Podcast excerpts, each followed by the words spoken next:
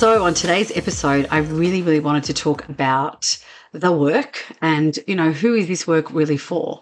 And I, you know, I get asked that question a lot. Or people will think or say to me often that, you know, someone with trauma, they've got a friend that's got a lot of trauma that they should send to me, or they want to send sibling or a parent or a friend, but they haven't done they haven't done any of this work yet, or they haven't come and tried breath work. And it's really funny because I'll often just let it go. But I really want to say it here today is that everybody needs this work. Before you think about sending someone to go and get help, best thing you can do is get help yourself, right? I know that in Australia, I feel like there is still so many people, so many ignorant and backward people in their mentality around and stigma around therapy. And it's so sad because honestly, everybody needs this.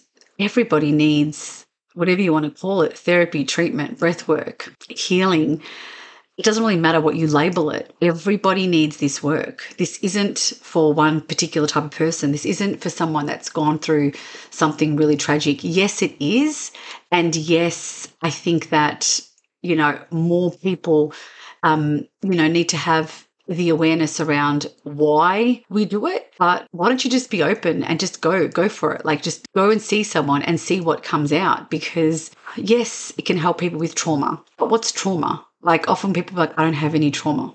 Everybody's got trauma. Every single human being has trauma. You know, trauma comes in all different shapes and sizes. I mean, there are different names for trauma. There's acute trauma, you know, there's chronic trauma, there's complex trauma. Uh, and I think that everybody thinks that a complex trauma, which is a really invasive trauma, like something, someone that's been in the army, for example, that ends up having PTSD, that is the trauma that people associate with the word but the thing is, trauma can be the smallest little thing um, because, like Dr. Gabor Mate says, I always quote this that trauma isn't what happens uh, to you. So it's not the incident, it's actually what happened inside you the moment of whatever the incident might have been. You can even get trauma just from hearing someone's story. I know I have been suffering a little bit of that. And some of the stories that I hear are extremely challenging for me to process that I ended up having to see my psychotherapist again and question whether or not I am fit enough to do this work because I'm an empath. And when you're an empath and you hear stories that are so horrendous, um, at the same time, extraordinary because these people, if they continue doing this work, they'll be able to impact so many others.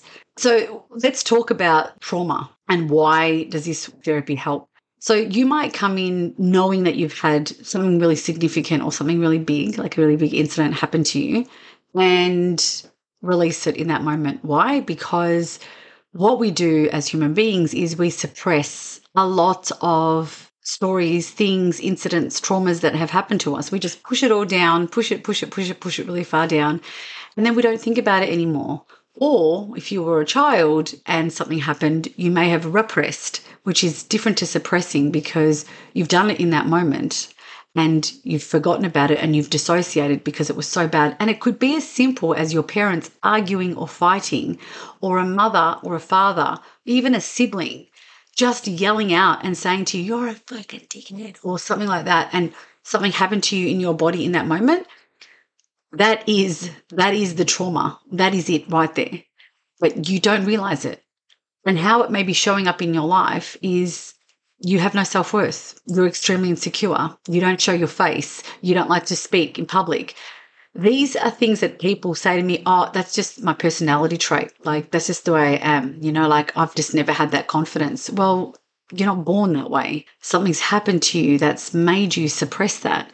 And this is what people need to understand is that you can be the most confident human being and get up on stage.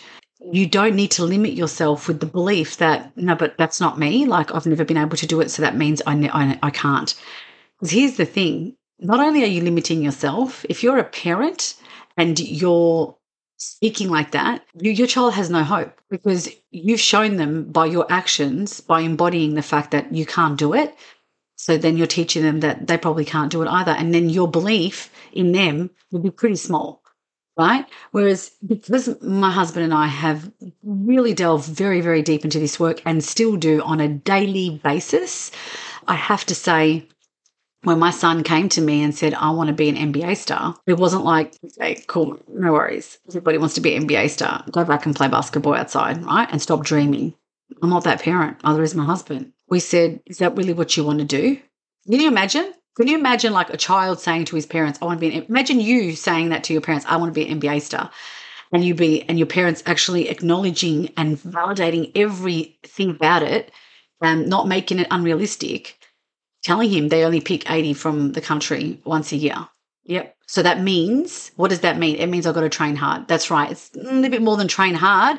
It's going to be more than, you need more than talent. You need more than training hard. You're going to have to have the discipline to, to do this every single day and the resilience when things don't go right, you know, and you feel tired and you get pain and you feel like you lack of, you got to keep doing it no matter what, and you never give up. So he listens to forgotten some of the names, but he listens to some of the top like top basketball players. Like he listens to a lot of Kobe Bryant's um, podcast, but he listens to some other guys that aren't basketball players but are really into discipline. You know, that will sit there and do a stretching pose. Forgot his name. Stretching pose for like forty five minutes to an hour. Like a stretch, a stretch in a one position just for the discipline. It's all mind control, right? It's all mindset. And so we thought, how can we how can we support him in this?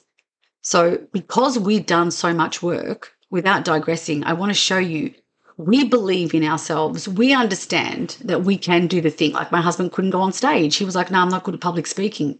He overcome that when did live, uh, you know, a comedy, when did a stand up. Like, yes, it was just a couple of minutes, but that's not the point. The point is he put himself out there. He stepped into that discomfort and he did it so that he could tell himself that he did it.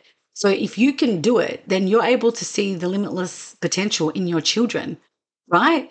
But if you don't, then you're going to bring them down just the same way your parents did. And then that's where we continue that generational trauma as opposed to breaking it then and there. My husband and I are breaking that general, generational trauma, not just for me, not just for our children, but for my nephews and nieces and whoever else is to come and their nephews and nieces because they'll one day go, Well, I'll leave my legacy. Well, my auntie did this and that you know, when I tell my nephew, my kids are over it now. This is the norm for them to see that I can go do stand up, that I can sit here and do a podcast, that I do lives, that I do YouTube videos. I just got to keep on showing them more. Like I want to go and sing now, show them how I sing on stage. This has become the norm. And now my daughter wants to do YouTube and she's six, right? So that's the norm for them.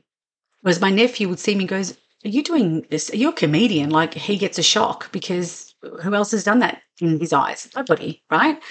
So for us, it's important that we do this work so we can shed all of those layers, old layers of self to become the new self and still still doing it. Like I am excited for the new versions of me to come because not just one, it's just continuous. So you can't just come and do a session and not come back again.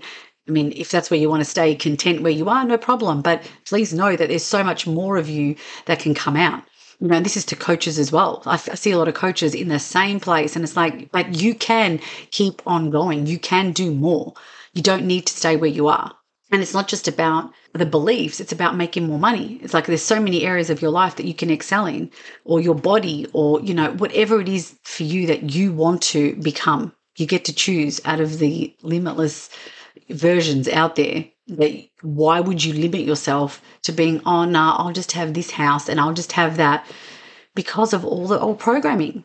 And that's why it's so important that when you can get rid of all that and get into this you know this new world it's like you're in a new dimension. You start to realize everything is so different. So back to my son is that yeah so how can we support him and his belief. And he's had this belief for the last year. And I, I, check in with him all the time to make sure he's not fading, you know, he's not being influenced by anyone else. Because, you know, a, f- a few times some kids at school said to him he's a really shit basketball player. And it's like, you've got to now shut out the noise. You know, we'll get him to watch Michael Jordan, like a movie, a documentary. But the main thing is that he understands that he's got to put in the hard work. We have now committed to giving him five days of training, which means we have to drive all the way to Dandenong and we said, This is, we can't do anymore. I know that when you're older, you can't ever say, I could have been this and I could have been that, but my parents, I don't want to hear that because that was the excuse that I had. That's the excuse that my husband had. He could have been a professional tennis player if his parents could pay for his tennis lessons. I don't want to be the blame. I want him to take full responsibility. And we're teaching him that from now. We're like, you have the choice to work on your mindset every single day. Now, if you can get your kids to do that, what kind of adults do you reckon they're going to end up being? Ones with no confidence or ones that believe in themselves? You can't do that until you believe in yourself. Thanks for listening. If you found value in this content, please subscribe to my podcast and head over to Instagram at elated underscore you to see what I'm getting up to. Bye.